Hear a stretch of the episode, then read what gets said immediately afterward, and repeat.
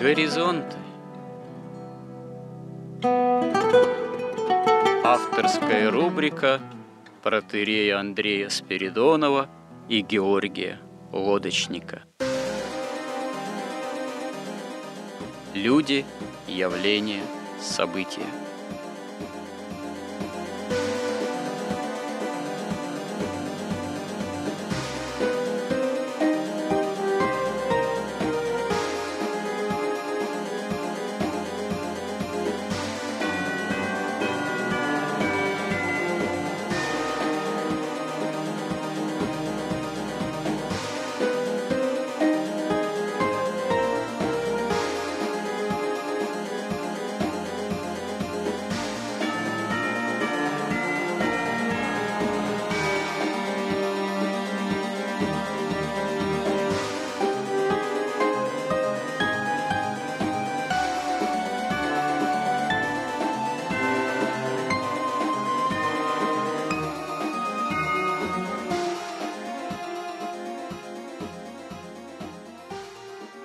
Добрый день, уважаемые радиослушатели. Студии протерей Андрей Спиридонов и с моим постоянным собеседником Георгием Лодочником мы продолжаем тему о морали, идейном содержании современной жизни в России. И закончили предыдущий сюжет мы на неком манифесте Георгия, который предполагает определенные преобразования, которые необходимы для того, чтобы и жизнь экономическая, хозяйственная, народная в нашем Отечестве могла бы быть вполне справедливой именно в христианском понимании правды Божией и правды жизнедеятельности в этом мире. И пришли мы к следующему, чтобы действительно как-то приблизиться к пониманию правды как таковой и преодолеть определенную двойственность в жизни нашего общества и народа,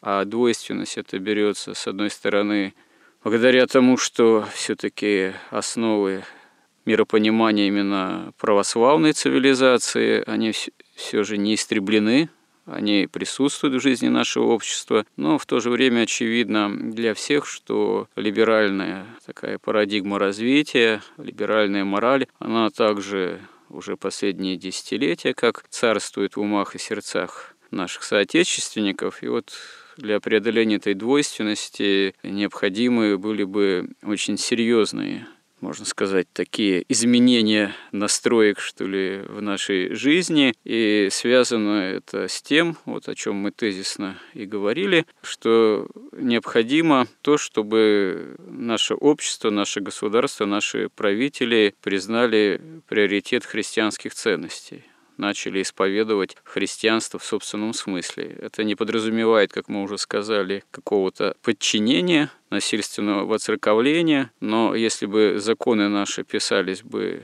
именно с точки зрения христианской морали, это было бы очевидным благом для всего нашего народа и общества и государства. Также мы пришли к тому, в особенности вот с подачи Георгия, что если бы у нас законы писались христианские, то следом для достижения именно справедливости в обществе нужна была бы такая мягкая налоговая деприватизация которая бы фактически устранила бы одну из самых главных несправедливостей, которая в нашем обществе последние десятилетия царит. В этой связи также необходимо было бы ликвидировать бы ренту, такой именно частный процент который царствует в жизни и экономике нашего общества, и осуществление этого процента как именно государственного. Ну вот, кажется, я, если не ошибаюсь, вкратце суммировал то, о чем была речь в предыдущих сюжетах. На эту действительно серьезную тему. И теперь э, мы продолжим наш разговор. И, конечно, возникает очень серьезный вопрос, а как это вообще осуществимо, насколько это осуществимо в современной и будущей России, и не является ли это все-таки некой духовно-нравственной утопией?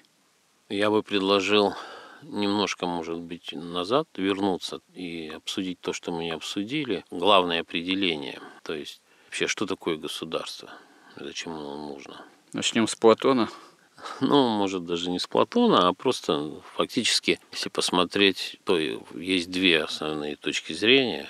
Но однако не объявляется публично, но подразумевается, да, и вторая та, которая как раз объявляется публично и, в общем-то, традиционном обществе тоже всегда подразумевалось. То есть первое, это что такое государство? Это некая территория с какими-то ресурсами, в том числе человеческими ресурсами, которая каким-либо образом досталась в кормление и управление ну, какой-то группе лиц. Да, допустим, или они ее захватили военным путем, или с помощью экономических каких-то мер, да, с помощью того же судного процента. И они правят в своих интересах, сохраняя свою власть и все, что есть на этой территории, включая людей, просто их ресурсы. Вот Хазарский Каганат – это государство было? Я просто имею в виду что? Что, в общем-то, в основе, во-первых, э, ведь э, всякого государства некое взаимодействие этнических, наверное, все таки сил. То есть какие-то этносы представлены. Но этносы, они могут взаимодействовать совершенно по-разному. Вот известно, что, например, тот же Хазарский Каганат, верхушка правления его была, собственно говоря, иудейской. А подчиненный народ, нет, это не были иудеи. Это, в общем, были другие народности. Но вот вопрос всякое ли объединение, в котором одни этносы подчинены другим, а кто-то главенствует, является ли в этом смысле государственным образованием и в какой степени это образование внутреннее действительно способно быть вообще справедливым, а не является ли порой своего рода даже и химерой, каковой, собственно говоря, можно рассматривать и хазарский каганат в то же время. Ну, государство может иметь и национальный характер, конечно, когда некая нация создает свою государственность, свое государство. Может быть надгосударственной, как империя, как Римская империя или там Российская империя. И в этом случае, то, то есть второй вариант, это когда государство есть добровольное объединение равноправных субъектов, граждан, которые живут в этом государстве, они добровольно объединяются, чтобы совместно это государство осуществляло определенные функции. Вот эти функции, например, римляне четко формулировали, и так оно и есть ну, до сих пор, по сути дела. Это общая оборона, общее право и общие коммуникации. Тогда это позволяло развиваться ну, всем народам, которые на этой территории были, и получать вот эти блага. Но если, например, мы смотрим первый вариант, когда это, например, олигархическое государство, и когда государство фактически оно используется как некий ресурс для обогащения, то этой олигархии ей не нужны понятия там, о добре и зле, о справедливости. Им нужен механизм постоянного удержания власти и извлечения прибыли. И поэтому, если мы хотим возвратиться к нормальному традиционному государству, которое существует как добровольное объединение равноправных субъектов, то первое, с чего все начинается, конечно, это с понятия справедливости, что такое добро, что такое зло. То есть все, любое государство традиционное начинается с религии. Вот вы, кстати говоря, очень термин характерный использовали, традиционный, да, традиционное государство. Вот. А ну, вот Рим это традиционное государство, или Рим это вообще больше, чем государство, это ведь все-таки империя? Но Рим – это традиционное, на мой взгляд, ну, Хорошо, да. И тут мы действительно можем заметить, что Рим был чрезвычайно, чрезвычайно могуч благодаря и своему римскому праву, которое до сей поры имеет громадное влияние на общество современного мира, и благодаря своим коммуникациям, тем же дорогам и воинской мощи, действительно определенной безопасности. Недаром ведь, собственно говоря, историки говорят, что после того, как Рим первый пал, вот, под натиском варваров. Э, такого уровня комфорта и безопасности Европа достигла только к XIX веку фактически. До падения Рима в его границах строились виллы, после падения Рима в его границах начали строиться замки. Вот, понятно. С большими стенами, рвами, подъемными мостами и так далее. Это, в общем-то, характеризует состояние внутренней жизни в этих государствах и состояние общественной безопасности. Ну вот э, я тут, собственно говоря, хотел что спросить-то, как с вашей точки зрения. А современные государства, они могут быть вообще в состоянии, ну, в границах европейской там цивилизации, вообще христианской цивилизации, ну и американской тоже, как северной, так и южной, вообще они могут оставаться традиционными государствами? Вот тот же Евросоюз, например, например, это традиционное государство или это, или это некая псевдоимперия, а может даже уже и своего рода химера? Вот как раз отличие традиционных государств от современных существует. И вот современные западные государства, и наши государства, и американские государства, вот традиционным нельзя назвать. Вот-вот. Потому что Это... в нем нет В нем нет. Они построены не на религии, а, так сказать, на псевдорелигии, на каком-то суррогате, там, религии денег. Да. Там нет высших классов, там нет представления о добре и зле. То есть фактически оно есть, прибыль добро, ну, да. убыток зло. Вот. Но это олигархические государства, которые под такой фасадом демократии управляют единолично всеми этими странами. И опять же, вот отличие монархии, допустим, нормальной от современной демократии, в том, что монарх никогда не мог взять и изменить что вчера вот у вас было добро, вот, например, там, людей лечить, а завтра добро людей убивать, ну, хотя бы там даже в утробы матери, да. А вот современные демократические режимы, они это способны делать и делают постоянно. То есть они меняют представление о добре и зле, принимая любые законы, и никто их вообще ничем не ограничивает.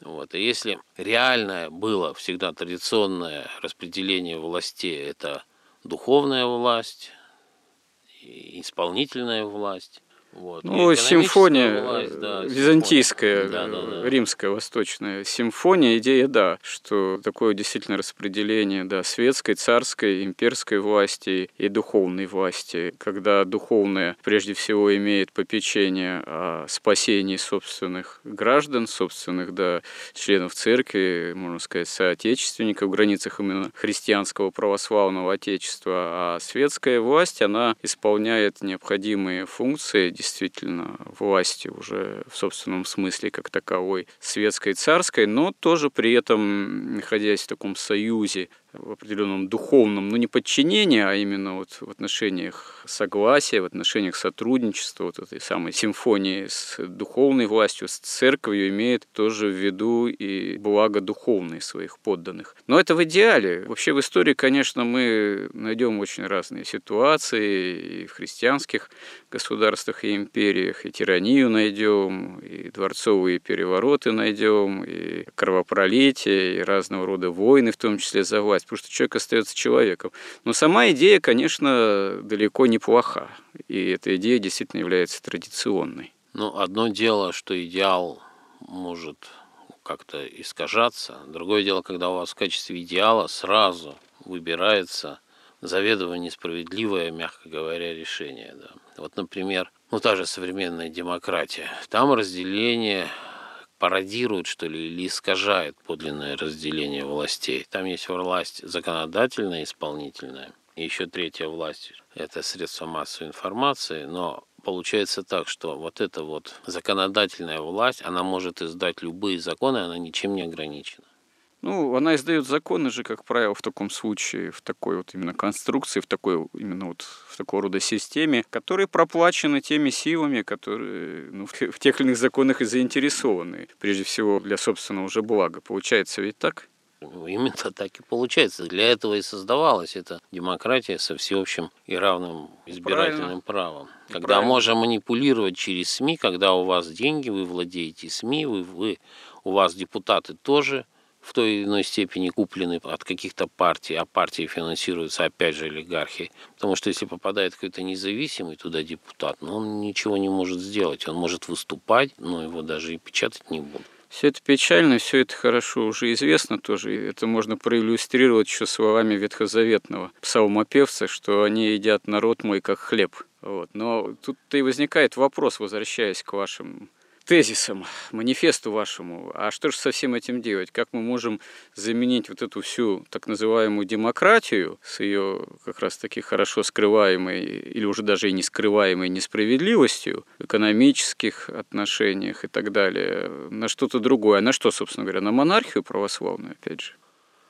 Ну, в идеале, конечно. Тут как бы вопрос тогда делится на два. Что делать нам, вот как простым гражданам, да, и что делать власти. Если власть, конечно, намерена вот следовать первому принципу и служить группе олигархов, да при этом наши олигархи, но все олигархи в основном, конечно, получили свои капиталы ну, каким-то бандитским путем там, или продавали там в Китае насильственно опиум там, или приватизировали советские предприятия. Это, ну, в общем, всегда в основе редкие случаи, когда миллиардные состояния составляются законным путем. Но даже если они составлены законно, они составлены несправедливо. Поэтому мы же сейчас обсуждаем, а что бы делать начала власть, если бы решила вернуться ну, к справедливости и начала бы строить справедливое, честное, правдивое государство в интересах народа, а не в интересах олигархии. Если мы говорим сейчас пока только о власти, конечно, первое, что оно должно сделать, оно должно сделать общее право, справедливое право, опирающееся на представление о добре и зле. И значит, оно должно выбрать религию. И здесь, конечно, не возникает никаких вариантов в России. Это православие и исторически, и чисто интеллектуально. Христианство превосходит бесконечно любую другую систему и религии, и философии, и идеологии. Да, мы об этом уже говорили, собственно говоря. Это у нас уже э, идея это как одна из основных и тем-то звучала. Но здесь и возникает вопрос, а, ну вообще, а как, чего ради именно эта власть, она будет прописывать некое для нее в этом смысле новейшее право, которое опиралось бы именно на христианское миропонимание. Мы это тоже упоминали, упомянем еще раз, что, допустим, даже один человек в государстве, даже правитель, собственно говоря, а чем современный президент по наличию у него неких, так сказать, определенных прав, так уж отличается от монарха, ограниченного конституционно. Вот, собственно говоря, за исключением некой идейной составляющей, которая, конечно, не имеет места быть, потому что у нас все-таки либеральное право, либеральные достаточно законы, но вот эта так называемая вертикаль власти, значение личностное, которое может иметь президент, э, в общем-то, его делает, можно сказать, фигурой достаточно, ну, так, сопоставимой вообще с понятием государь. Вот. Остается, значит, э, только наделить его некими полномочиями полномочиями, которые имели бы христианское такое вот прописанное правовое понимание, этого будет достаточно или нет все-таки? Ну вот в России, конечно, всегда мы видим, что любое общество, оно начинает автоматически складываться в некую монархию. Но проблема у нас в том, что вообще любая власть, она сакральна, или это вообще не власть. Потому что или власть, которая насаждается силой, вот как сейчас у нас, например, да, ну с помощью там судов, полиции, Росгвардии, СК и так далее, вот, она все равно не приемлется народом. Власть сакральна, когда она признает, что эта власть истинно имеет санкцию истины как да. таковой. Да? Вот, например, на Западе их удалось всех убедить, что вот свобода, равенство, братство, свобода возможностей, которых там, конечно, нет. Вот. И они тоже в это верят, ну, по крайней мере, большинство до сих пор. Но вот уже если брать классический нормальный, допустим, американского президента, да, то он очень сильно отличается от монарха. Почему? Почему им так важно, чтобы президент переизбирался? Чтобы не было больше двух сроков, а в Америке вообще четыре года. Да-да. Но при этом, заметьте, ни министр обороны, ни министр внутренних дел, ни руководители спецслужб, они не назначаются на 4 года. Их служба ничем не ограничена. То есть они боятся, что президент превратится в сакральную фигуру такие? Они боятся, что вот эта вся команда начнет работать не на олигархов, а на президента. Вот вы, например, министр обороны, и вам говорит президент, слушай, вот вы же видите, что, ну, что творится, олигархи присвоили власть, они манипулируют, давайте примем ну, какие-то действия, чтобы общество стало более справедливым, например. Он же думает, а через 4 года тебя перевыберут. А тот настоящий хозяин олигарх, он как бы вечен, потому что олигархическая власть и олигархическое состояние, его же олигархов не выбирают каждые 4 года. Эта власть передается по наследству. И тут есть вот такая хитрость. Вот, понимаете, почему они Россию и Путина и все время говорят, что у вас не настоящая демократия. У нас в этом смысле не настоящая демократия. У нас президент, судя по всему, имеет какую-то, ну, видно, что не бесконечную, но определенную власть он имеет намного Ну, у них больше. ведь тоже тогда не настоящая демократия, потому что если у них президент это такая фигура перевыбираемая и непостоянная, это, можно сказать, некий фасад, здание, за которым, получается, как вы говорите, есть некая олигархическая власть, которая передается по наследству. Но это, получается, перевернутая монархия, тоже своего рода некий темный двойник. Ну, тут можно вернуться снова к Аристотелю, который у него есть шесть форм государственной организации, три светлых настоящих и три как бы извращенных Хорошо, темных. интересно. Давайте вот об этом, об Аристотеле, а также о теме сакральности власти. Это довольно интересная тема. Поговорим в следующем сюжете наших горизонтов. Храни Господь. Горизонт на радио Благовещение.